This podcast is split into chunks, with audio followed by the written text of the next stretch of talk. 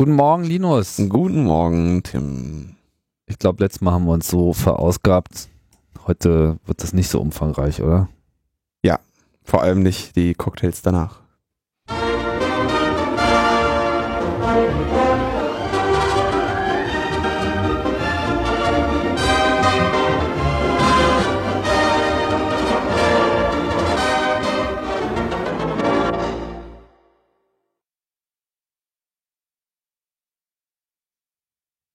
Cocktails?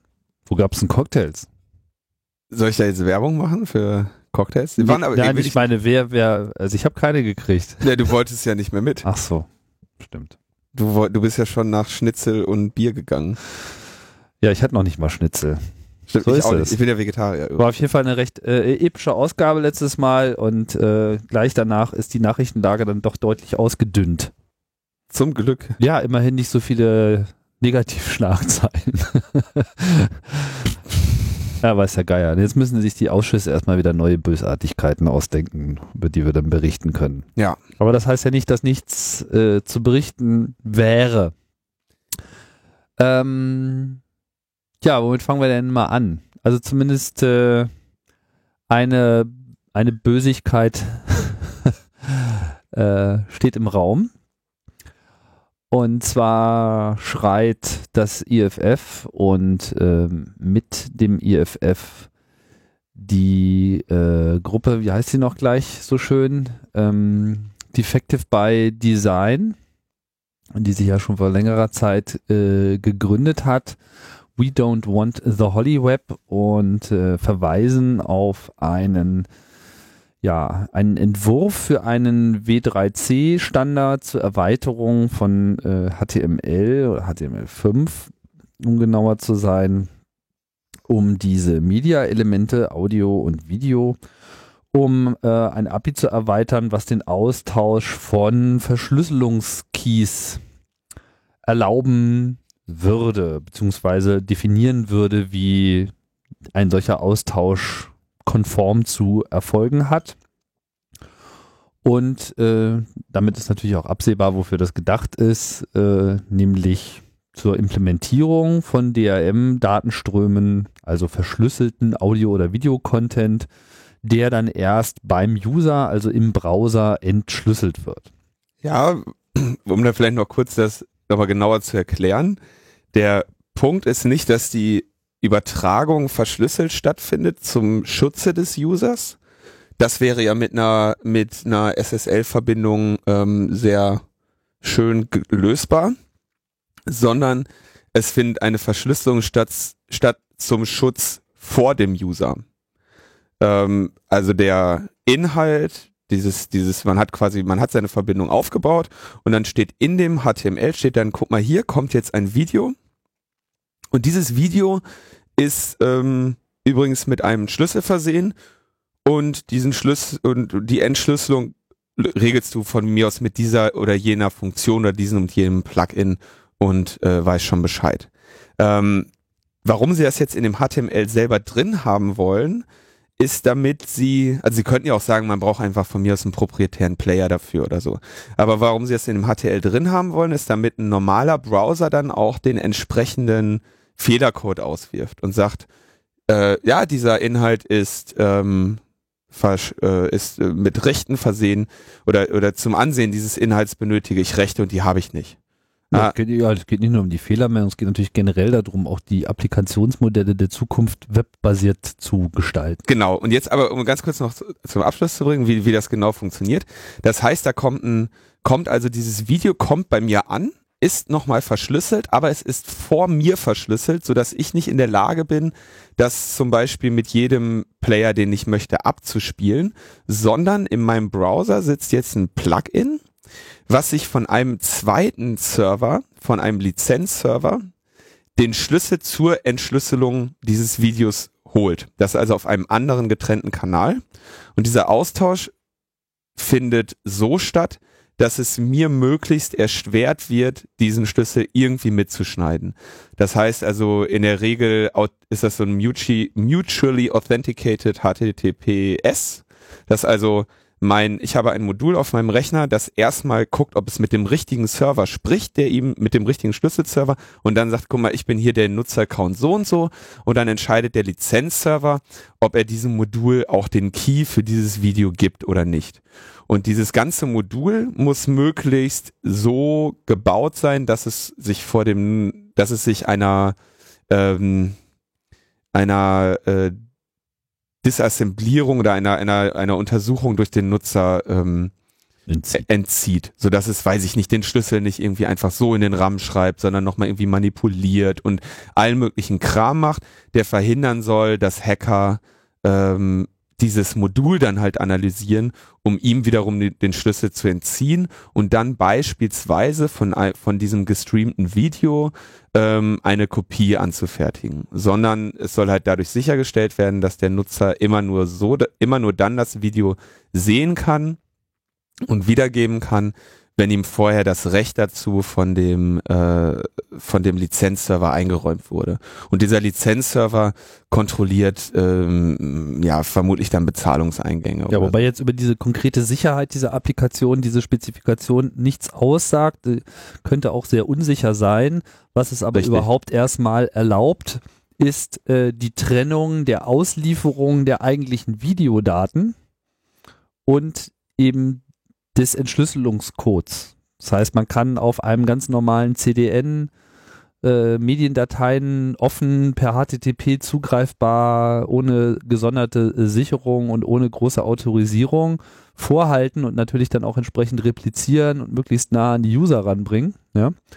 Äh, und dann eben der eigentliche, die eigentliche Berechtigung, diesen Content auch zu äh, erlangen, wird dann eben über diesen Weg hergestellt. Und das ist aber, es gibt keinen sinnvollen Grund, das, also es gibt keinen anderen Grund, das zu tun, außer digitales Rechtemanagement, weil ich könnte genauso gut mein CDN mit einem Zugriffsschutz versehen und dem Nutzer quasi auf der HTML-Seite dann sagen, okay, und wenn du dir das jetzt vom CDN holen möchtest, dann nutze bitte äh, diese Zugangsdaten dafür. Und ja, die also, kann ich dann auch. An, also, dass es keine andere denkbare Anwendung gibt, das würde ich jetzt nicht so sehen. Also äh, nenn mir eine. Die sind jetzt vielleicht etwas weit hergeholt, weil natürlich, äh, also wenn wir von DRM reden, reden wir ja auch vor allem äh, primär von Vermarktung von Audio und Video, also Fernsehen und Film. So, ja. Aber Video muss ja nicht unbedingt jetzt immer ein Hollywood-Movie sein, sondern das könnte ja zum Beispiel genauso gut auch irgend so ein Webcam-Überwachungskamera-Stream sein, zum Beispiel. Ja. Dessen, wo der Zugriff da drauf, dass du das sehen darfst, sozusagen von dem eigentlichen Strom entkoppelt sein könnte. Ja, aber dann würdest du halt. Ähm, das könnte dann auch sehr wohl Zugriff in einem Browser äh, passieren, wo das eben nicht nochmal gesondert gesichert ist. Das also, verstehe ich nicht. Also ich könnte doch, also okay, na, sagen wir diese Webcam. Ähm, Webcam passt jetzt als Beispiel nicht sehr gut zu dem äh, zu der Voraussetzung, dass dann die Mediendateien von einem CDM kommen, aber es ist halt grundsätzlich erstmal getrennt. Du verschlüsselst nicht äh, für den einen User das ganze Video, sondern es ist sozusagen generell es ist verschlüsselt und du ja. kriegst dann aus einer anderen Stelle halt den Key, um das eben äh, auslesen zu können. Genau, ich krieg den Key aber, und das ist halt der, das ist halt das Geheimnis hier, ich krieg den Key so, dass ich ihn eigentlich nicht bekomme. Sonst wäre ja das Problem, ähm, sonst könnte ja jeder einmal den Key haben und dann einfach das Video entsprechend umkodieren und auf Pirate Bay werfen oder ja. so. Oder den, den Key einfach twittern und jeder könnte es von Netflix dann gucken. Ja, ähm, genau das soll eben nicht passieren, sondern ich bekomme den Key eben nicht. Sondern es wird versucht, auf meinem Rechner etwas zu, zu konstruieren, was sich vollständig meiner Kontrolle entzieht. In Software geht das verständlicherweise nur bis zu einem gewissen Grade. Also alle DRM-Software-Maßnahmen wurden ja dann doch früher oder später mal ähm, auseinandergenommen. Deswegen ist die aktuelle Entwicklung dahin, diese DRM-Teile sogar in die Hardware mit reinzugießen. So dass es quasi dann ein, ein DRM-Modul, sagen wir, auf der, auf dem, auf dem Mainboard oder auf der Grafikkarte gibt, mhm. in dem dann relevante Teile ähm, vom Nutzer versteckt äh, entschlüsselt werden in, in, Ja, in sicheren sozusagen Bereichen. den, den, die, verschlüsselten Mediendaten einfach direkt in die Hardware rein, tut noch den Key dazu und dann kommt da irgendwie ja, aber der Key, bildbar sitzt, raus, der ne? Key sitzt dann wiederum in der Hardware so drin, dass der Nutzer d- d- gar nicht mehr drankommt. Ja, naja, also das äh, Und ist dann ist sozusagen hier ganz klar äh, das, das Ziel. Ja, wenn man sich auch mal anschaut, wer diese Spezifikation macht, ist auch sehr interessant. Da ist nämlich einerseits Google äh, vertreten mit einem Mitarbeiter, Microsoft und die Firma Netflix in den USA, ja einer der größten, wenn nicht sogar der größte Anbieter von ähm, Videostreaming. Videostreaming von Fernsehserien äh, beziehungsweise Filmen. Und also quasi so eigentlich das Äquivalent zum Videoverleih äh, auf digitaler Basis. Die natürlich äh, den Content von Hollywood eben nur mit der Auflage bekommen, dass sie entsprechende ähm, äh, Mechanismen auch sicherstellen. Was dann eben, also es sind dann diese Scherze wie, man darf das nur so und so, man darf das nur einmal gucken oder so, ne? Solche Sachen. Ja, beziehungsweise du mietest es halt und hast dann eben die Möglichkeit, das nur über einen bestimmten Zeitraum Ja, äh, hin abzuwerfen. Ich meine, man kann sich jetzt lange darüber streiten, ob, ob solche Modelle grundsätzlich verwerflich sind. Ja, da gibt es sicherlich äh, verschiedene Meinungen dazu. Weil wenn du sozusagen die Möglichkeit bietest, eben auch mit so einem Verwertungsmodell, dann kannst du natürlich auch ganz andere äh, Preise realisieren, ja, um Kosten wieder einzuspielen. Ähm, so oder so gibt es aber jetzt äh, Widerstand dagegen ähm, von eben wie gesagt von der IFF äh, ausgehend und durchgeführt jetzt hier im Rahmen einer Petition von dem Defective by Design. Ist das .org? Ja, Ja. genau. Ähm, die halt der Meinung sind, sowas habe halt grundsätzlich in W3C-Standards nichts zu suchen. Es hat halt in dem, in dem HTML-Standard nichts zu suchen. Und da bin ich, ähm, also ich, wie gesagt, was sie im Prinzip, das schreiben sie auch, das hat hier überhaupt nichts mit DRM zu tun, das ist richtig. Was sie eigentlich nur für, äh, also das Ganze nennt sich ja Encrypted Media Extensions, das heißt, für der, der Teil, der, wo HTML betroffen ist, ist hauptsächlich, ähm, dass ein, dass es zum HTML-Standard gehört, eine adäquate Fehlermeldung rauszuwerfen, wenn man ein, wenn man nicht den Key hat für dieses Video. Das heißt, ähm, also das wäre, das, das ist quasi der, der Standard, der hier fehlt, weil nichts hindert mich da schon heute daran, meine Videos verschlüsselt an den Nutzer zu werfen und von einem Browser-Plugin zum Beispiel dafür sorgen zu lassen, dass sie entschlüsselt werden. Das Problem ist, dass der gemeine Nutzer ähm, dann irgendeine Fehlermeldung von seinem Player bekommt, dass diese Datei kaputt ist. Weil sie Genau, eben, aber es geht natürlich ja. auch darum, dann, dass eben sozusagen für solche Systeme, die eben diese Methodiken nutzen, dass die äh, auch eine greifen, klare, äh, also es, hier lässt sich ja aus dieser, aus diesem Vorschlag lässt sich ja auch eine bestimmte Architektur ableiten. Das ist ja auch äh, Teil dieser Spezifikation. Wenn man in den Draft da reinschaut, gibt's da irgendwie eine schöne dicke äh, große Grafik, Mhm. wo das eben schön aufgeteilt wird, äh, wo die eigentlichen Kernmediendaten herkommen und dann eben getrennt der License-Server quasi nochmal als Quelle, äh, Quelle für den Key und äh, die eben diese ausgelagerte Applikation, die den Browser ergänzt, ja, also ob das nun als Plugin oder als separate Applikation, mit der kommuniziert wird, da noch realisiert wird, sei mal dahingestellt, äh, wie auch eben das Content Dec- Dis- Decryption Modul, was auch nicht so zwangsläufig Teil des Browsers sein muss, sondern eben Hardware, Software, was auch immer sein kann. Also diese Architektur, die zwar, wenn man jetzt draufschaut, offensichtlich ist zur Implementierung Ja. von DRM, aber immerhin ist sie mal klar definiert, plus eben des konkreten äh, Eventverlaufs, der sich ergibt aus dieser API-Spezifikation, wie sie eben jetzt hier in diesem Dokument mit drin steht. So, und damit ist halt klar, auf welche Architektur man sich stürzt, weil natürlich diese ganzen Unternehmen ein Interesse daran haben. Ich meine, wenn man sich anschaut, was die Interessen sind, bei Netflix ist es klar, das ist halt jetzt heute schon äh, ihr äh, äh, Business. Und ähm, interessant finde ich natürlich auch Google, ja, die dann äh, dieser Spezifikation auch gleich so ein äh, sogenanntes Non-Normative Amendment hinzugeschrieben haben, was äh, den WebM-Standard betrifft, der ja noch vor kurzem als die äh, Lösung der Freiheit im Internet äh, bejubelt wurde. Im Übrigen genau von diesen Gruppen, die sich jetzt sozusagen äh, dagegen wenden, also gegen diese Spezifikation wenden, nicht unbedingt gegen WebM. Sprich, äh, Google möchte gerne dann eben auch nebenbei gleich auch mal definieren, wie denn das ganz konkret aussehe, wenn halt hier WebM mit ins Spiel kommt. Äh, gibt dann auch noch einen anderen äh, anderes Amendment, was sich auf irgendein so obskures ISO Media Base File Format bezieht, was von dem ich noch nie was gehört habe.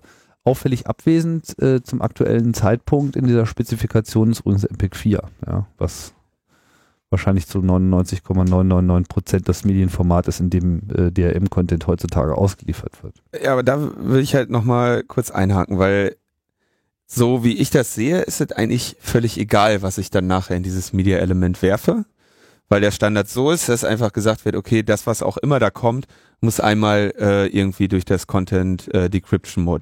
Und so würde ja auch, so so muss ja auch die Spezifikation in HTML sein, dass es nämlich erstmal völlig egal ist, was da, was da durchkommt.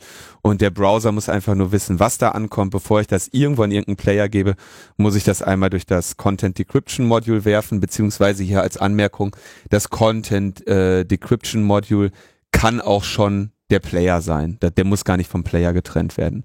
Ähm, was auch, was auch so sinnvoll ist. Das Entscheidende ist, warum also in dem, in dem, in dem, in der Hypertext Markup Language gab es bisher keinerlei derartige Ideen. Es gab zu sagen, okay, wir können da irgendwie ein Flash-Element reinbauen und dieses Flash-Element konnte dann wieder allen möglichen Kram machen, ja. Ja. Also nur weil es das bisher nicht gab, heißt das ja nicht, dass genau. es das nicht geben könnte. Ja, genau, ist richtig. Aber es, es, die Idee ist doch, dass es der ganzen Idee HTML oder der Punkt ist doch, dass es der ganzen Idee HTML widerspricht. Wenn du irgendwie als, wenn du hingehst, ja hier, man kann linken und den Inhalt einfügen und HTML zum Beispiel, die haben sich ja auch nie dagegen gewehrt zu sagen, man, man bindet zum, per iFrame oder sonst was, holt man sich Inhalte von einer anderen Domain oder sonst was. Das war alles immer völlig offen. Und jetzt Moment, geht's halt Moment, Moment, Moment. Also das ist auch ein klassisches Zusammenwerfen. Ja? Also HTML selbst sagt zum Beispiel über die Medien selbst gar nichts aus. Richtig. Das ist ja auch Teil gerade dieser Mediadebatte immer gewesen. Ja, soll zum Beispiel äh, definiert werden in diesem Standard, was der Inhalt ist. Und äh, bis heute ist es halt so, nein, es gibt kein Binärformat, was irgendwie als der Standard genannt wird. Also egal, ob es Opus oder Vorbis oder äh, was auch immer ist, auch MPEG 4 hat diesen Status nicht. Mhm. Nichts ist sozusagen da definiert und das bleibt ja hier auch so. Richtig, deswegen ja. ist es ja, deswegen, aber das. Man sagt nur, dass es eben dann auch spezifiziert wäre, wie man an einen Key rankommt, wenn die Medieninhalte einen bräuchten. Jetzt können wir natürlich noch darüber diskutieren, ob das jetzt generell evil ist, sowas zu spezifizieren, ja, und ob das nun wirklich schon der Türöffner ist, wie es jetzt hier äh, im Rahmen dieser Petition dargestellt wird. Die, Weil letztlich ähm, hängt es ja von den Implementierungen ab und von der Verfügbarkeit und so weiter. Die Spezifikation geht aber noch nicht mal so weit zu sagen, wie der Nutzer jetzt an den Key kommt. Das ist nur, also was du hier als. Das ist eine API. Ja, aber das ist ein Beispiel. Also kannst du natürlich auch komplett anders machen. Das kann ja auch von mir aus, kann das halt über den, über deinen, von mir aus über deinen, deinen neuen Personalausweis gehen, den du durch, durch Magnetkartenleser ziehst oder so. Also ja, alles. da gibt's, ähm, aber das Entscheidende ist, dass im, im HTML-Standard eine Funktion vorgesehen ist, die es unterstützt, ähm, eben nicht offen zu sein. Und wie gesagt, wenn man sagt, es geht um Verschlüsselung, das soll irgendwie sicher sein, dann äh, ist das einfach auf dem falschen Layer. Und ähm, die, der einzige sinnvolle Anwendungsfall, also auch eine, eine zugangsbeschränkte äh, beschränkte Webcam, würdest du halt anders lösen, nämlich über, den, über eine Zugriffsbeschränkung auf die Webcam und nicht durch den durch den Zugriff auf das Video. Das Problem, wenn ich jetzt sage, okay, ich habe hier eine Webcam und man braucht Zugangsdaten dafür, ist, wenn ich die irgendwie über HTML übermittle, kann jeder diese Zugangsdaten nehmen und jedem anderen geben. Und genau das muss ja bei DRM verhindert werden. Deswegen ist der einzige Anwendungsfall für dieses äh, Encrypted Media Element eben zu sagen, ich will das unter Umständen gegen den Willen des Nutzers selber machen und möchte den Nutzer damit dabei einschränken, äh, wie er mit dem Inhalt, den ich ihm überschiebe, äh, umgeht. Und das ist bei HTML etwas komplett Neues. Naja, also ja. ich fand dein, dein, anderes Beispiel ganz gut, ja. Äh, dieses, äh, wie verhindere ich, dass jetzt mein Videotelefonat nicht aufgezeichnet wird? Das wär, ja? genau, das hatten wir ja. gerade, ich weiß gar nicht, war glaube ich noch im Vorgespräch. Ja, aber ja. Ne, ich meine, der Zugang zu dem eigentlichen Videostrom, ja, äh, klar kann ich den irgendwie sichern, aber das heißt noch lange nicht, dass äh, so eine Büchse nicht auch nochmal irgendwie aufgehackt wird und du kannst dann halt sozusagen, du erhältst dann eben einen unverschlüsselten Videostrom und kannst den einfach wegschreiben. So, wenn der jetzt erstmal so ist, machst du halt irgendwie Wegeld, hast die Zugriffsdaten, dann ist es sozusagen schon fertig und du kannst sofort redistributieren. Wenn halt so ein DRM-artiges Verschlüsselungssystem aktiv ist, wird dir das ja erschwert.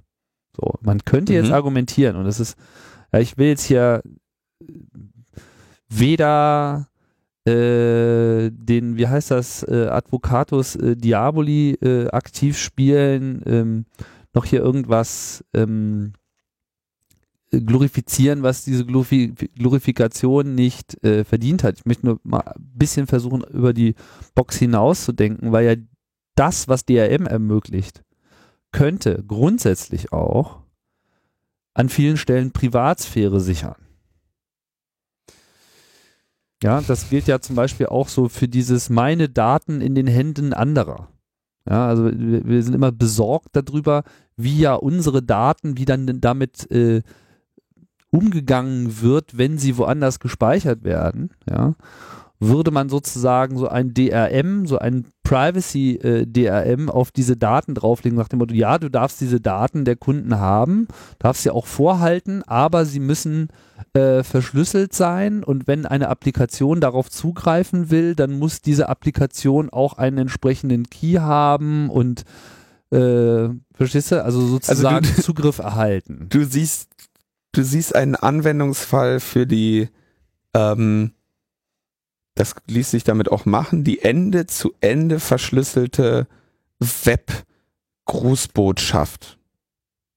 Also für die Webmailer-Video-Grußbotschaft Ende zu Ende verschlüsselt. Das wird, glaube ich, damit irgendwie funktionieren. Ja, stell mal vor, wir hätten jetzt so ein, so ein, so ein, so ein Skype, Video-Skype irgendwie, was jetzt diese mhm. Technologie äh, nutzen. Also Skype ist vielleicht das falsche Beispiel, aber sagen wir mal so, Diese webbasierte Telefonie, das mhm. werden wir in Zukunft haben. Ja, das wird irgendwann äh, da sein und ich glaube, da sind wir auch gar nicht so weit von äh, entfernt. Diese Standards entstehen jetzt alle gerade und der Bedarf ist ohnehin schon da.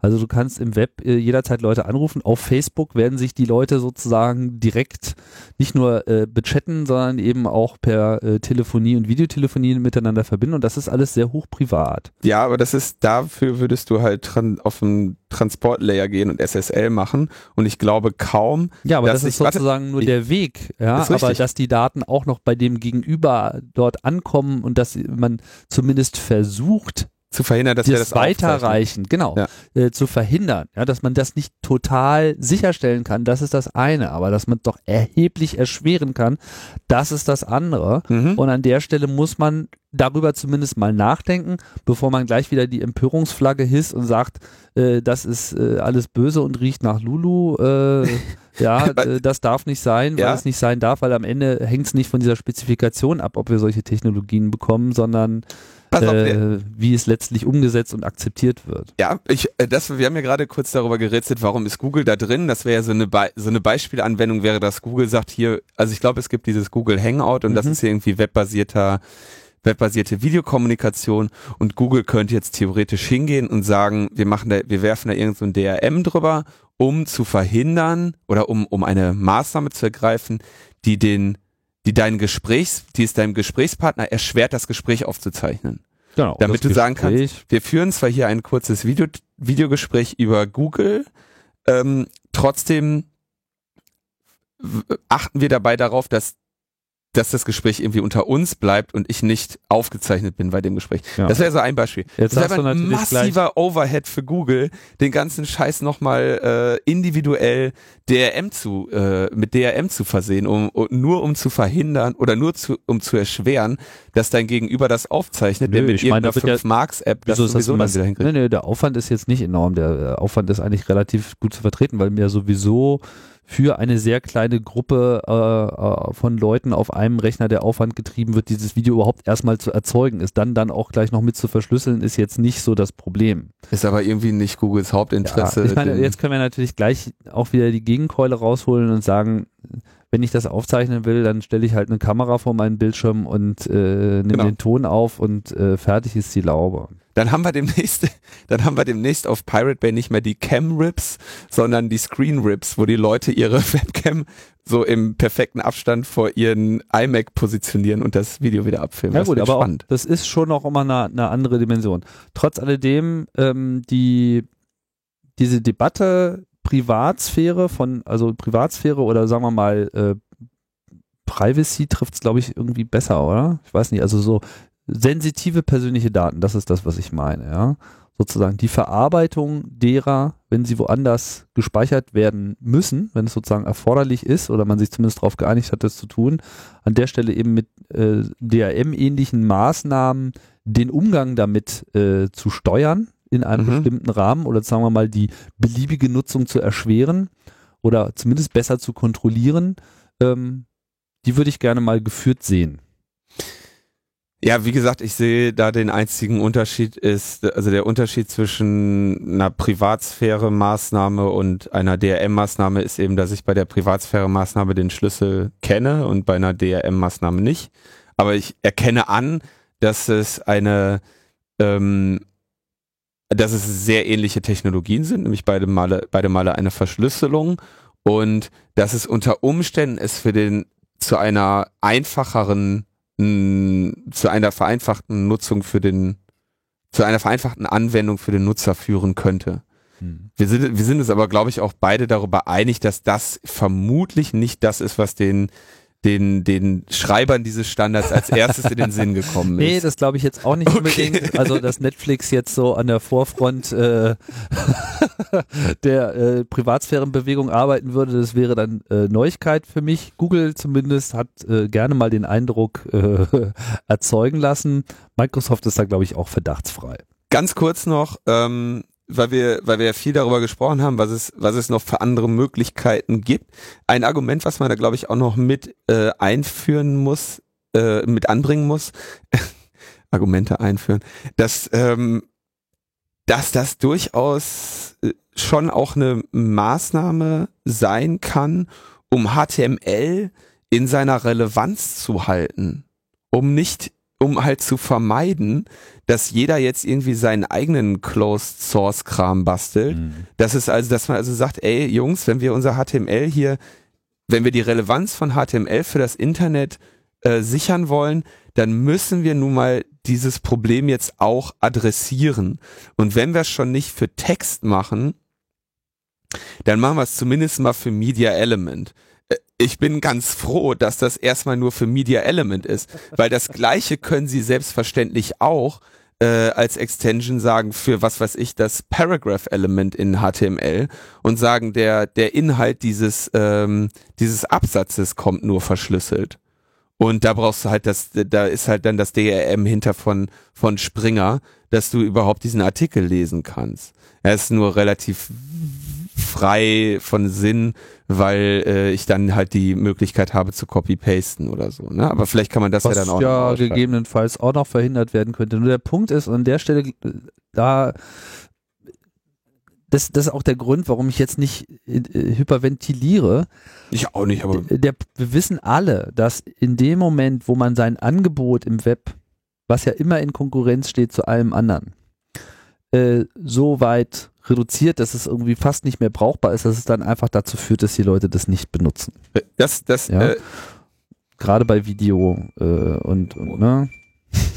Mir fällt nur noch ganz wichtig ein, dass halt äh, du hattest ja auch gerade schon den, den, ah, das war auch im Vorgespräch, den, ihr seht, wir, Tim und ich diskutieren da schon länger drüber, ja, ja. Die, die, die digitale rechte Minderung, wie, wie DRM ja übersetzt wird, das ist insgesamt ein, einen schlechten Beigeschmack hat, gerade in so einem offenen Standard wie HTML, ähm, äh, Extensions hinzuzufügen, die dem Nutzer äh, oder die, die, deren Hauptanwendungszweck darin besteht, dem Nutzer die Kontrolle über das, was da geschieht, zu entziehen. Und diese dieses DRM hat eben auch nicht nur aus, aus der, aus so einer Anti-Urheberrechtsperspektive und aus einer Verbraucherschutzperspektive einen schlechten Ruf, sondern eben auch aus Sicht von, ähm, von, sagen wir mal, Leuten, die auf, auf auf eine gewisse äh, Hygiene Acht geben bei der bei der bei der Nutzung ihres Gerätes, dass man eben da die Sachen unter Kontrolle haben möchte und dass ein offener Standard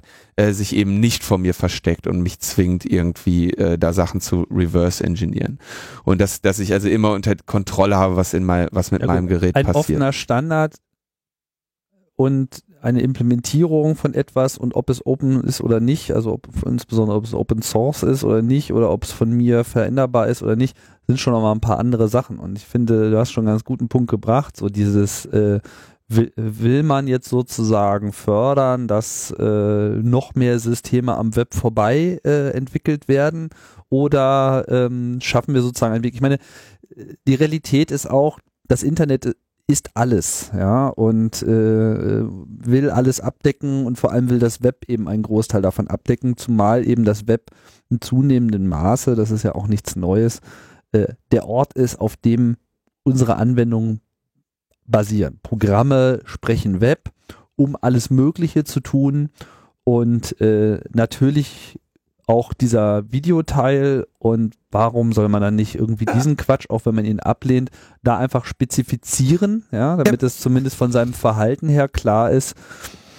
Ich, Aber du, du, sagst ja schon, okay. Ob es dann verwendet wird, ist dann immer noch eine andere Sache. Programme sprechen Web, du meinst also Programme sprechen HTTP oder Programme sprechen HTML oder XML äh, um, um über ihre APIs äh, zu kommunizieren. Und das war ja immer das Spannende, das ist alles offen, dieses Web. Und der, der die große, die ganz große Sache in meinen Augen war, äh, war nicht, nicht HTML, sondern eben RSS. Ja, da, dass man sagt, okay, wir trennen ähm, oder eigentlich C, äh, CSS und, und RSS, so die beiden Sachen, nämlich Cascading Style Sheets. Wir trennen einmal den Inhalt vom, vom Design und RSS, wir, wir trennen wirklich mal vollständig den, wir nehmen nur den Inhalt und machen ihn maschinenlesbar, ja. Mhm. Und es gibt dann kon konkret auf der anderen Seite das, das, das CSS, so dass ich aus dem RSS feed mir die, die, die Webseite meines Interesses im komplett anderen Design bauen kann. Ja, das war, das war so die Freiheit. Und dann gab, dann gab's diese APIs und da haben, konnte man dann sogar noch eine App drumherum machen um diesen Inhalt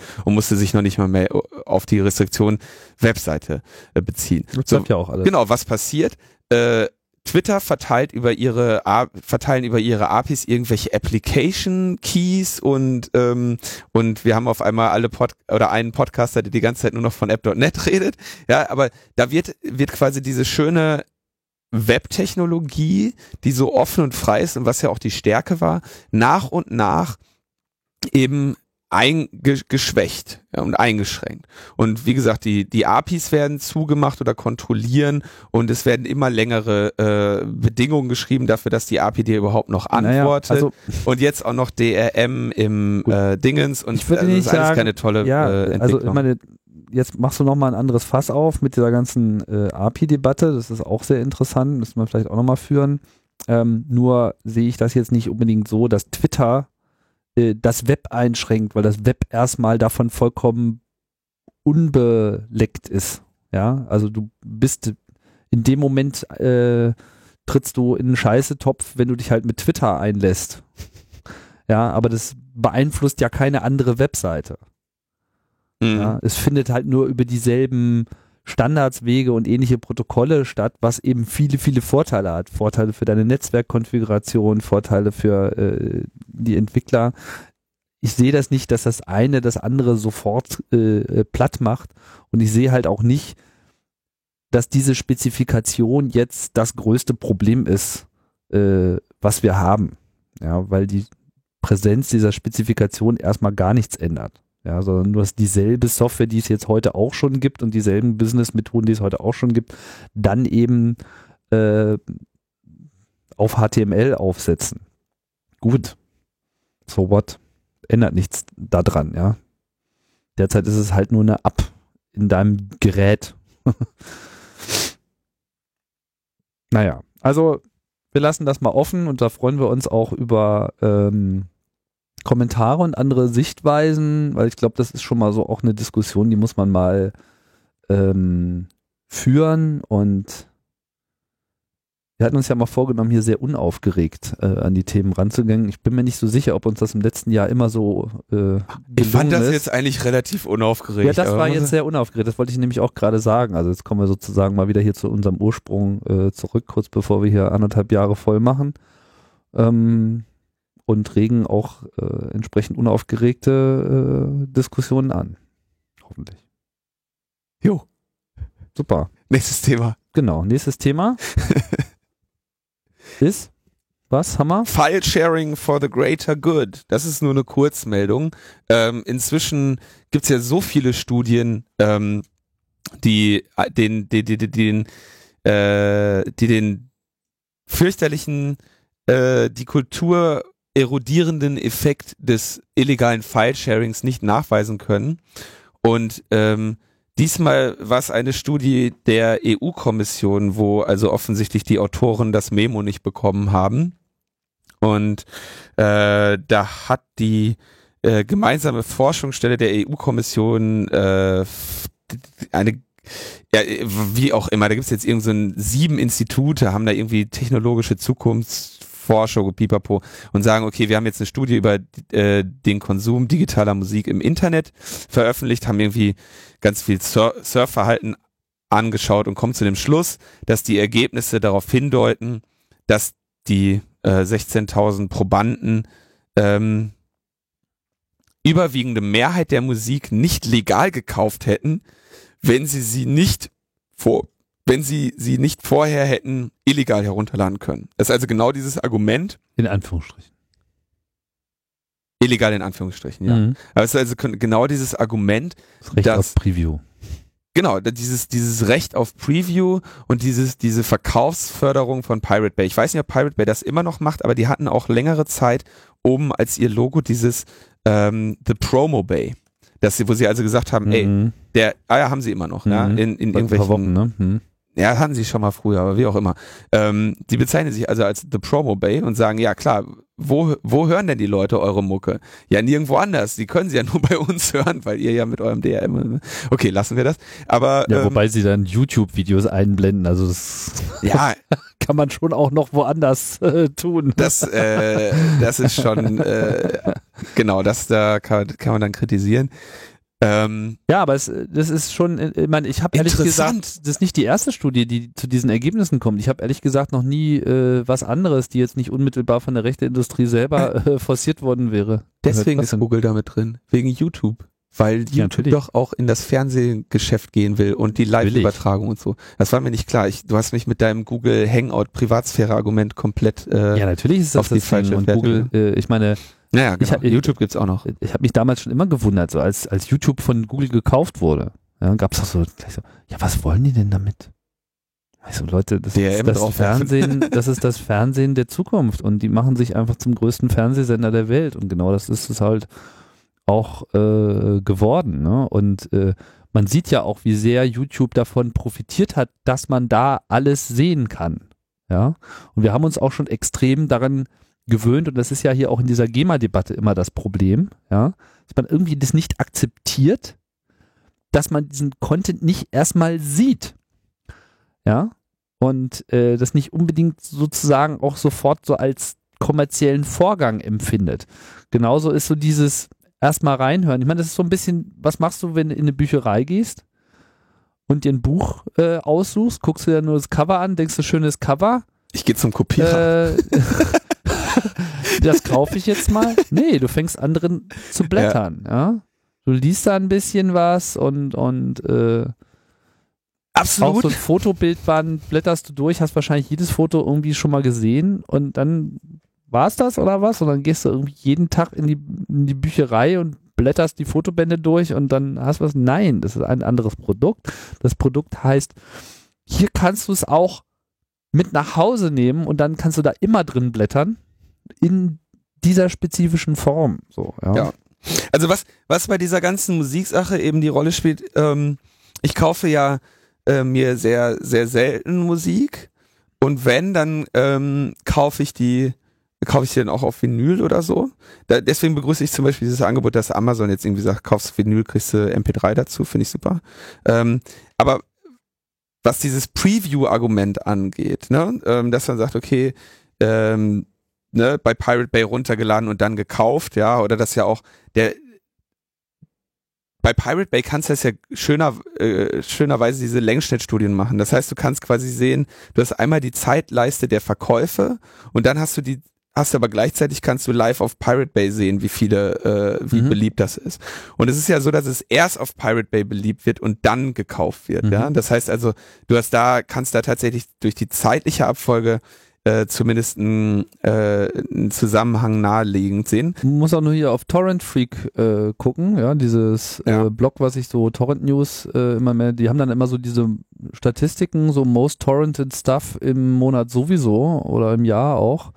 Äh, und ich habe mir das jetzt nicht jedes Mal akribisch angeschaut, aber mein Eindruck war bisher immer, das, was da am meisten kopiert wird, ist auch das, was am meisten kommerziellen Erfolg hat. Ja, aber das ist, ähm, das ist ein Argument, was ja von Seiten der Rechteinhaber sehr äh, leicht zu widerlegen ist, dass sie sagen, da, ja klar, wenn die Leute das viel kaufen das ist kein und Argument es, der, es gibt der Rechteinhaber. Oder die, doch, natürlich. Genau das, sie nehmen genau diesen, diesen Sachverhalt und sagen, klar, wenn das viel, wenn das viel gekauft wird, wird es auch viel geklaut. Und ja? dann hätte es ja noch mehr verkauft werden können. Genau, sozusagen. Ja, da, ja gut, da, aber die Argumentation muss andersrum laufen. Du, naja, darüber streiten sie sich jetzt seit vielen, vielen Jahren. Das, das Interessante ist also diese, man muss den zeitlichen Zusammenhang sehen. Ja, geht es erst bei Pirate Bay hoch und dann die Verkäufe oder geht das zeitgleich hoch oder gehen erst die Verkäufe ja, hoch und dann die ja Pirate das Argument, Bay Sachen? dass äh, wenn etwas überhaupt äh, per File-Sharing verfügbar ist, dass es dann dazu beiträgt, dass man damit kein Geld mehr verdienen kann. So und das kann man eigentlich diesen Statistiken auch schon sehr gut entnehmen. Das ist nicht, äh, ja. Vor allem auch, dass äh, wenn jetzt mal so Independent-Filme, wie hieß noch gleich hier dieser südafrikanische äh, Science-Fiction äh, der mal so total District 9 oder so. Keine Ahnung. Äh, kennst du gar nicht? Nee. Ja, so, so was ist so ein ich meine, Science Fiction aus Südafrika äh, dreht sich auf der Straße jetzt keiner äh, um, wenn du irgendwie sagst, äh, das könnte man sich doch auch mal anschauen. Ne? Was District 9? Komme ich gerade nicht drauf. Und ähm, der ist halt im Netz entdeckt worden, quasi. Dadurch ist er so äh, bekannt geworden und ist dann in der Folge eben auch ein kommerzieller Erfolg geworden, weil es einfach das Ganze verstärkt hat. Mhm. Muss ja. Mal gucken, ob ich den Namen richtig habe. Ich bin durcheinander. Also die, die, die Studien auf jeden Fall sagen, äh, oder es ist ein, eine erneute Studie, da gibt es ja schon mehrere. Äh, genau. District 9. Die, die also sagen, okay, diese, ähm, dieses Argument, dass, das, dass da irgendwie wirklich wirtschaftlicher Schaden entsteht und so, dafür finden wir einfach keine Grundlage. Und das ist auch nicht die erste Studie, die das so sagt. Ähm, spannend ist, dass dann natürlich hier äh, äh Spotify sich dann zu Wort meldet und sagt, äh, ah, ja, ähm, aber was ist denn hier mit, mit unserem Service, ne? Weil eigentlich könnten wir doch diese, ähm, könnten wir mit unserem legalen äh, Angebot ja ähm, diese Promo-Funktion von Pirate Bay ersetzen und möchten die gerne für uns reklamieren.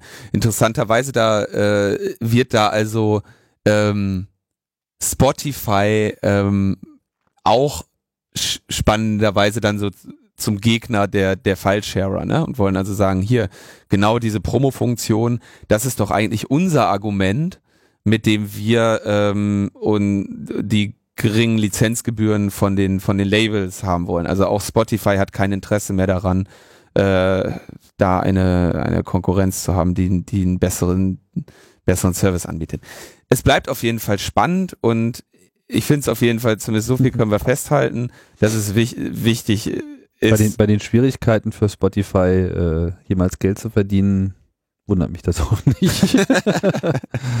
ja, okay. Weil die werden wiederum von den Rechteinhabern so kurz gehalten, dass also die Wahrscheinlichkeit, dass das wirklich mal zum Erfolg äh, geführt wird, eigentlich naja, gering ja. ist. Da machen wir jetzt auf jeden Fall, wenn wir jetzt nicht so großes Fass aufmachen, aber wie gesagt, merkt euch, es gibt viele Studien, die äh, widerlegen, ähm, dass das File-Sharing großartigen wirtschaftlichen Schaden hervorruft und das ähm, sind dann meistens die Studien, die methodisch sauber durchgeführt wurden und von unabhängigen Forschern und wo nicht irgendwie ein Beratungsunternehmen hinter sitzt, äh, was im Auftrag eines äh, eines äh, Content, äh, einer, einer eines Content-Konglomerates da diese Studie in Anführungszeichen durchgeführt, in Anführungszeichen, hat in Anführungszeichen.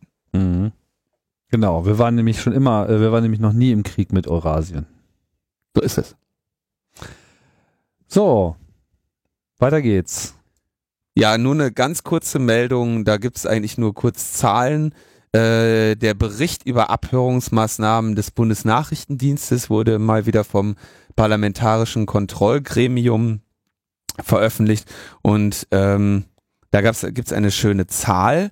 Ähm, und zwar muss man sich das so vorstellen, es gibt dieses Artikel 10 Gesetz, das Gesetz zur Beschränkung des Brief-, Post- und Fernmeldegeheimnisses. Ähm, Artikel 10 von ich weiß nicht genau, wo, äh, muss ich jetzt gucken, woher, ne? Das heißt Artikel 10 Gesetz und es ist der Artikel, es heißt tatsächlich Artikel 10 Gesetz selbst sogar auf, ähm, welcher Artikel 10 Gesetz. Gesetz zur Beschränkung des Brief-, Post- und Fernmeldegeheimnisses. 10. Artikel 10 Gesetz. Ja, in dem es dann eben darum geht, unter welchen äh, Bedingungen äh, Also es bezieht sich auf Artikel 10 des, des Ja, ja, der das- Verfassung. Ja, genau. Ja, ist- okay. Mhm. Ähm, Näheres regelt ein Bundesgesetz. Mhm.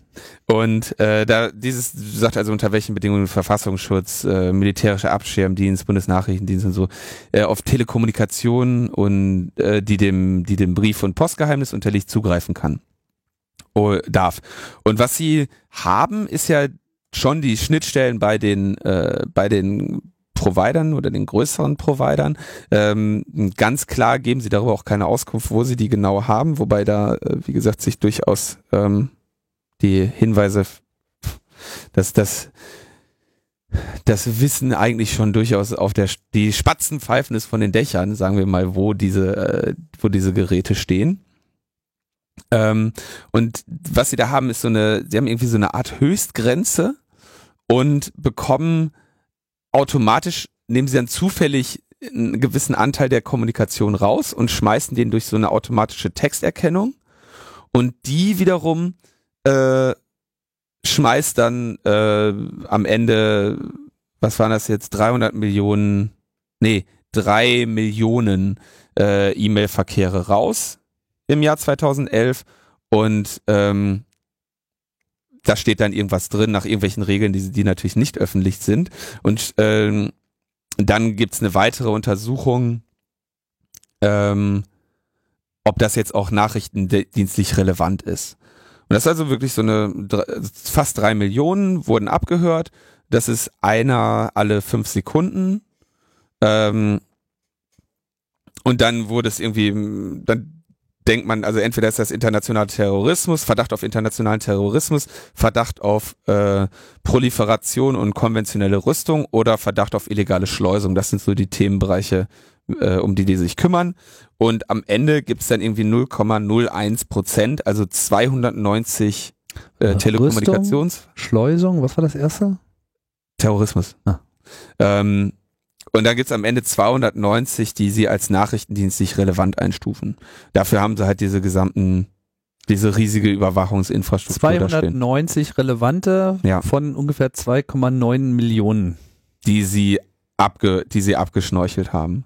Was heißt so ein Ver- Verhältnis von 1 zu äh, 10.000, wenn ich das jetzt richtig. Ja, Rechner. aber du musst ja dann noch gucken, dass ähm, dieser Anteil, na okay, muss man dann überlegen. Ja. Es ist unklar, wie sie, warum sie die drei Millionen abgehört haben, ja, oder und die sind irgendwie durch ihren Wortfilter und so. Da geben sie natürlich keine genaue Auskunft drüber, was was man, also auf jeden Fall scheint die Auswahl eher ihnen zu obliegen, auch technisch, was sie sich jetzt genauer anschauen. Ja. Mit anderen Worten, wenn diese Auswahl ihnen obliegt, dann bekommen sie erstmal alles. Genau, das heißt, es gibt eigentlich keine Kontrolle im eigentlichen Sinne. Äh, nicht wirklich. Hm. Außer halt einen Bericht, der dann eben anderthalb Jahre später erscheint und wo Drei gesagt Millionen. wird, ja, drei Also Millionen. so 10.000 Abhörmaßnahmen pro Tag. Ja, Fun Fact, ähm, es gibt, ähm, es gibt eine, es gab einen Peak irgendwie im Jahr 2010, da waren das irgendwie sehr, sehr viel mehr, nämlich dreimal so viele. ähm, da hatten sie ihre Auswahlalgorithmus irgendwie nicht ganz im Griff und haben relativ viel Spam. Äh. so, so. Ja, äh, okay, also man kann da jetzt wenig mit anfangen. Dass in, ich denke, was man sich merken muss, ist, es gibt natürlich diese, ähm, diese automatisierten Schnittstellen, wo die, die Dienste, wie man so schön sagt, dranhängen und es gibt relativ wenig Kontrolle darüber, nach welchen Kriterien die eure Kommunikation durchwühlen und ähm, Abhörspam wäre ja auch mal eine schöne Idee. Also wenn man sozusagen ja. ohnehin das Gefühl hat, man würde überwacht werden, dann kann man ja dann sozusagen seine überwachten Kommunikationsleitungen auch die ganze Zeit im Betrieb halten mit so fertigen CDs oder so. Ja, also stell mal vor, du telefon lässt einfach dein Telefon telefonieren und spielst dann so Werbebotschaften darüber ab. Mit ja, mal gucken, wie lange, ja alles, ne? äh, wie lange, Was? wie lange du das machst, bis dir das keinen Spaß mehr macht. Also ich. Die Frage ist, wie lange es der BND dann noch macht, bis dem keinen Spaß mehr macht. Ja, die werden das im Zweifelsfall einfach nur als Argument nehmen, sich eine dickere Anlage dahin zu stellen. Ne? Ja, und dann müssen so Spamfilter installieren. ja, naja, oder, man, man, schafft halt sozusagen mehr Noise, indem eure, das Signal dann so. Schreibt eure Terror-E-Mails über, äh, über Open Spam Relays, ja. Die werden dann. also, interessanter Punkt ist eigentlich, diese Zahlen, die sind sowieso jenseits von Gut und Böse und ähm, ich denke, die einzige Information, die man da raus, die man da rediabel rausnehmen kann, ist, dass diese Infrastruktur existiert, dass sie keiner nennenswerten Kontrolle unterliegt und dass selbstverständlich bei jedem größeren Provider auch die entsprechenden Gerätschaften im Schrank stehen, ja, um genau das zu ermöglichen. Und ähm, das äh, muss dann jeder für sich selber wissen, wie, wie, da, wie man damit umgeht. Wie gesagt, ich gehe davon aus, dass eine, äh, die Nutzung von Ende-zu-Ende-Verschlüsselung da ähm, nach wie vor eine äh, entscheidende Rolle spielen sollte für jeden, äh, der sich in Sachen äh, Privatsphäre äh, interessiert oder eben im internationalen Terrorismus, Proliferation und konventionelle Rüstung oder bei in illegaler Schleusung sein Geschäftsmodell in, in dieser unserer Gesellschaft sieht. Gut, damit sind wir eigentlich auch schon fast äh, am Ende. Vielleicht sollten wir noch einen kleinen Ausblick äh, auf die äh, uns doch zumindest vielfältig beschäftigenden besch beschäftigende Veranstaltung Republika äh, werfen. Nummer 13. Wir haben jetzt noch ein paar äh, Ausgaben hier unserer Sendung, bis es dann soweit ist, aber es macht so den Eindruck, als ob das Programm jetzt halbwegs, also es ist glaube ich noch nicht komplett ist noch nicht komplett, aber, aber äh, es, es füllt sich. Ähm, wer das also noch nicht getan hat, sollte da nochmal drauf schauen und mal erwägen, da vielleicht hinzukommen. Warum? Abgesehen davon, dass viel zu viele Leute, mit denen wir irgendwie mehr oder weniger regelmäßig irgendwas zu tun haben, da mehr oder weniger vollständig herumlaufen, fand ich die Entwicklung der Republika in den letzten Jahren an sich sehr gut ähm, ist wirklich ein spannendes ähm, Ereignis. Einerseits vom Vortragsprogramm her, wo man jetzt nicht alles mögen äh, kann und muss, ähm, wo aber auch immer wieder gute Sachen dabei sind. Also auch deshalb lohnt es sich, aber es ist natürlich vor allem ein Treffpunkt, wie das bei allen Veranstaltungen ist, mit einem sehr hohen Quote an interessanten Leuten. So sehe ich das. Ja. Siehst du das ähnlich? Ja, ähm, sowohl unter den Vortragenden als auch unter den Anwesenden. Genau, also da ist viel zu holen und von daher wollen wir euch da auch erm-, ermuntern, drüber nachzudenken, daran teilzunehmen. Wir werden da sein, wir werden äh, sicherlich immer ansprechbar sein. Also wer dem Linus da nochmal ein Bier ausgeben will, da ist auf jeden Fall genug Gelegenheit, ist. genau, solange er noch gehen kann. ja, schiebt ihn wieder zur Bar zurück. Das wünscht ihr doch immer. Ja, inzwischen äh, äh, ist könnte es auch mal was anderes sein. Also auch Müsli-Riegel sind gern gesehen. Zwischendurch könnte er mir mal ein Wasser bringen.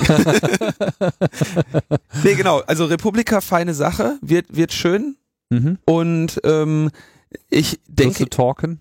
Ja, ich habe ich habe einen äh, einen kleinen kurzen Vortrag, den ich da halten werde. Mhm. Der hat überhaupt nichts mit Netzpolitik zu tun. Mhm. Und zwar äh, werde ich ähm, über Rehfefe sprechen. Ah. Ähm, der Vortrag hat den Titel Rehfefe Erkenntnisse der empirischen Trollforschung. Und da konnte ich äh, den Michael Krall von Open Data City als äh, Mitvortragenden gewinnen und auch noch weitere Personen, mit denen wir gerade die ganzen Sachen anschauen. Und ähm, ich muss vielleicht mal kurz sagen, was Rehfefe ist. Ach, muss ich das echt erzählen? Ich äh, weiß nicht, ob das jeder weiß. Das, ich vermute, dass das nicht jeder weiß. Refefe ist eine, eine Plattform, die äh, das Blog von Fefe mit einer Kommentarfunktion versieht und ist erreichbar unter blog.refefe.de und ähm, zeichnet sich insbesondere dadurch aus, dass ich, äh, glaube ich, seit ich sie gebaut habe, vielleicht äh, ein, eine einstellige Anzahl an Kontrollen vorgenommen habe, was da so kommentiert wird. Und ähm, deshalb, glaube ich, bei vielen Leuten als sehr äh, frei gilt, was äh, sie da so an Meinungen kundtun können. Und das äh, wirkt sich durchaus auch auf die äh, Kommentarqualität dort aus. Mhm. Ähm, Gibt es schon einen Termin für den Talk? Ich habe den jetzt im Fahrplan noch nicht gesehen, aber ich habe die, äh, es wurde auf jeden Fall angenommen. Also kann man sich mal anschauen unter blog.refefe.de, wer da einmal irgendwo in die äh, Kommentarspalte schaut, äh, wird schnell sehen, dass sich da durchaus äh, einige äh, Sachen zu sagen lassen, durchaus vielleicht also äh, in der interessanten Kombination aus äh, psychologischer Perspektive und aus der Perspektive einer Person, die sich mit sehr mit großen Datensätzen auseinandersetzen kann. Denn Refi ver verfügt inzwischen, glaube ich, über so irgendwas 105.000 Kommentare, die da äh, angefallen sind bisher. Und ich glaube, dass wir da äh, einige lustige Analysen äh, haben die wir äh, mit dem Publikum teilen werden, wofür uns vom Republika-Team 30 Minuten eingeräumt wurden. Hm. Dir wurde ein ganzer Raum gegeben für vier Tage oder so, habe ich gehört. nee. Ich bin, nee, nee. nee, ich bin noch nicht mal, äh, ich bin noch nicht mal in Saal 1, was mir ehrlich gesagt ganz recht ist. Noch nicht mal in Saal 1. Ja, letztes Jahr war ich da. Letztes Jahr war ich der, war ich sozusagen der äh, eingestellt äh, als äh, Leute aus dem Bettholer. Erster Talk des zweiten Tages. Ähm, das kann ich jetzt so schlecht nicht gemacht haben, weil ich bin wieder der erste Talk des zweiten Tages. Allerdings dann halt im, im Saal 2, das ist mir ehrlich gesagt äh, Schnurz. Ich fand den Saal 1 auch etwas sehr groß. Ich weiß gar nicht, wer, was jetzt Saal 2 oder Nicht- Saal nicht- 1 ist. Oder? Ja, Saal 1 war der da ganz, ganz hinten. ja war, genau. halt- also machen ganzen- die die Aufteilung wieder gleich? Das weiß ich nicht so genau, aber ich gehe mal davon aus, dass sich an dem Vortragsraumkonzept, zumindest was die großen Säle betrifft, nicht viel ändert, weil da wirst du jetzt nicht sehr Hm, viel Varianz äh, einführen können, so wie das Gebäude dort ist. Äh, keine Ahnung, ich lasse mich überraschen, ist mir auch egal. Äh, ich bin ganz zufrieden mit dem Slot, finde das gut. Zweiter Tag früh ist äh, ein guter Kompromiss, weil gleich als allererstes starten ist auch immer doof, weil man dann ähm, so recht die Atmosphäre des äh, Events noch nicht so eingeatmet hat und auch selber noch nicht so, Mhm. äh, also mir geht es zumindest so, ich muss das irgendwie alles erstmal so Ja, zweiter Tag ist der, ist der, zweiter Tag morgens ist der beste Slot, weil da kommen dann auch alle. Also, Das weiß, also da bin ich mir nicht so sicher, weil eigentlich schon am ersten Tag geht das ja los mit diesen Diskussionen bis äh, Ende. Letztes Jahr war ja so super Wetter, weißt du, bis da, da standen sie ja noch bis 23 ja Uhr. gut, aber gutes Wetter dem gibt's ja dieses Jahr nicht. Meinst du? Gut, ach gutes Wetter. Es wird dieses gesamte Jahr Zur 2000, Republika war fast immer gutes Wetter. Ja, aber 2013 gibt's einfach kein gutes Wetter. Das hat jetzt nichts mit der Republika zu tun, aber Wetter, äh, fangen wir nicht mit dem Wetter an. Also Wetter, scheiße. Es gibt, Ja, ein wenn wir Glück haben, regnet's machen. nicht. Ja, ein Wetterpodcast, das ist noch eine echte Marktlücke. Jetzt werden wir den Kachelmann fragen. Ja. komm, Jörg, komm. Wir machen das mal. Ich glaube, der ist äh, ausreichend medienscheu. Wie auch immer. Ähm, ja. Aber Genau. was ist denn jetzt mit deinem Raum? Du hast doch einen ganzen Raum da. Ach so.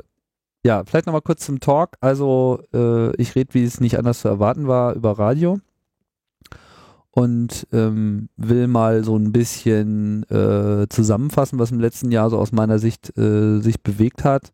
Bisschen Potlove äh, ansprechen, aber auch generell mal eher so eine Vision darstellen, wie ich mir das eigentlich alles so vorstelle mit dem Radio und der Zukunft und dem Internet und der Gesellschaft und, und der Community und all dem. Äh, ja. Und ansonsten mache ich ja am Wochenende vorher, ist schon ausgebucht, äh, so ein Podcaster-Workshop. Das heißt, es werden sowieso viele Podcaster aus Deutschland so nach Berlin kommen und ich hoffe, dass viele dann auch die Gelegenheit nutzen werden, dann gleich bei der Republika auch zu sein.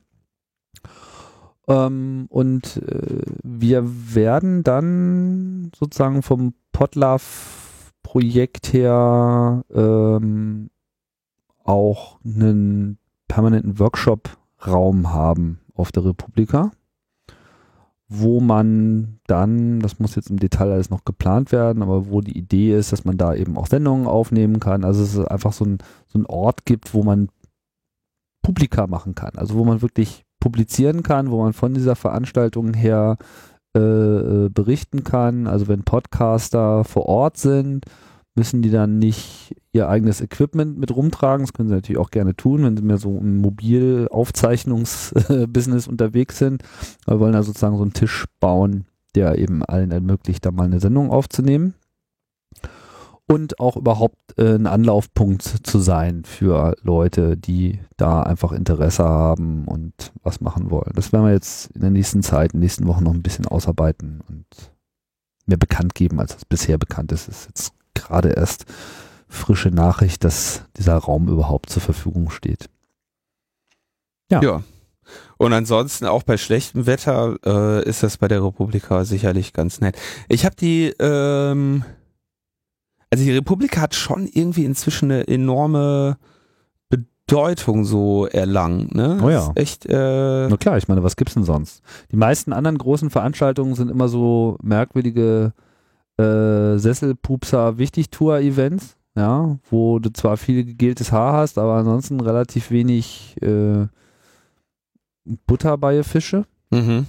Das ist immer so ein bisschen mein Eindruck.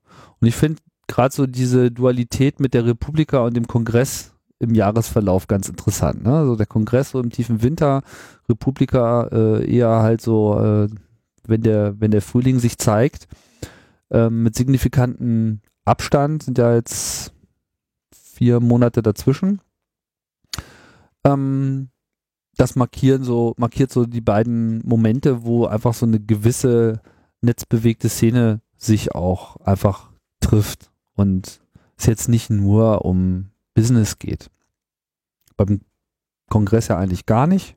Bei der Republika ist es halt so eine Mischung, aber ich finde die Mischung bisher fand ich sie immer erträglich. Ja? ja. Muss man jedes Mal wieder äh, neu abwägen gibt ja Leute, die sind überhaupt schon äh, abgeturnt, wenn irgendwie eine Veranstaltung Sponsoren hat. Aber es ist natürlich auch klar, dass die Republika nicht so wie der Club von so einer Community getragen wird. Also es gibt da zwar eine Community, aber das ist jetzt anders als im äh, Club, wo die ganze Community so aus sich heraus für sich diesen Event baut und damit natürlich auch mit ganz anderen ähm, Chancen ja. äh, der Finanzierung lebt, weil sie einfach vieles nicht bezahlen muss, wo eine Republika da in die Vollen gehen muss, ganz ja. klar. Und äh, dementsprechend muss da mehr Geld äh, erzeugt werden. Das will und kann man nicht alles über Tickets machen. Also es ist ja auch jetzt keine Konferenz, was, was sind die Regelpreise bei der Republika? Weiß ich nicht. Ist aber auch so alles so im, im um die 100 Euro und weniger Bereich gewesen, oder? Guck mal. Ich kenne jetzt die, genau, schon mal nach, bevor ich hier äh, Quatsch erzähle. Auf jeden Fall Konferenzen dieser Art, ja, fressen ja sonst im Businessbereich auch gerne mal vierstellige Summen.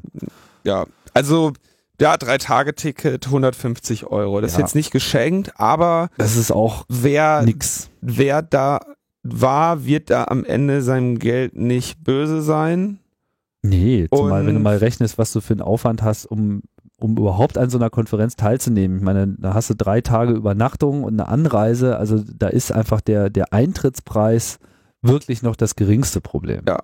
Also wer sich davon abschrecken lässt, der hat andere Probleme. Ja gut, ist trotzdem für einige natürlich eine signifikante, äh, signifikante Ausgabe. Ja klar. Die aber dann zum Beispiel auch dadurch, dass man da, äh, also auch die Republika sucht nach Helferlein, die dann da irgendwie beim Einlass helfen oder was nicht alles äh, und dafür äh, entsprechendes ich glaube, ich weiß nicht, ich glaube ganz umsonst oder oder wie auch immer, äh, kann, kann ich nicht genau sagen, aber auch da gibt's also Möglichkeiten. Mhm. Wer da irgendwie mit unterstützen möchte, weiß das nicht ganz genau, wie das da läuft. Ähm, Und was ich letztes Jahr auch sehr spannend fand, sie haben ja tatsächlich einen Teil dieser Veranstaltung, nämlich diesen Außenbereich, der jetzt dieses Jahr wegen des äh, Eissturmes äh, nicht nutzbar sein wird. ähm, den haben sie, da konnte man auch äh, letztes Jahr in dem Bereich konnte man also auch ohne Ticket. Das war, da waren also einfach so Ja, ja. dieser Community-Bereich war dann auch äh, einfach auch so zugänglich, was dann auch dazu geführt hat, dass da äh, einige Leute, die vielleicht äh, aus beruflichen Gründen dann sich nicht Also, da die, Community, also der, der nicht überdachte Bereich. der nicht überdachte Bereich war eben auch frei und das ist glaube ich auch dieses Jahr wieder so. Das Ähm, lässt sich, glaube ich, da auch gar nicht anders machen. Ah, doch, du könntest schon. Aber egal, ne? Also äh, So das ist schon äh, ja, das Also wer jetzt voll knauserig ist, aber eh in der Gegend, der kann dann zumindest da draußen rumlungern und immer noch viele interessante Leute treffen. Genau, und äh, da, das war da sicherlich auch der sehr netter Bereich. So, ansonsten kann man, wir müssen jetzt mal langsam hier äh, zum Ende kommen, Tim. Klar. Ähm, man, man kann auf der äh, ähm, auf der Seite dann auch einige sehr ähm, ja, erlesene Speaker sehen. Also werden auch durchaus einige sehr interessante Personen auch aus dem aus dem Ausland dann eingeflogen. Ähm, Ich denke, wir werden auch in den nächsten Wochen uns das nochmal ein bisschen genauer anschauen und euch dann gegebenenfalls selektiv noch auf ein paar Vorträge hinweisen und nicht nur auf unsere eigenen. so aber da dürft ihr natürlich auch kommen. Alles klar. Genau, das war's. Bis bald. Bis dahin, ciao, ciao, ich muss los.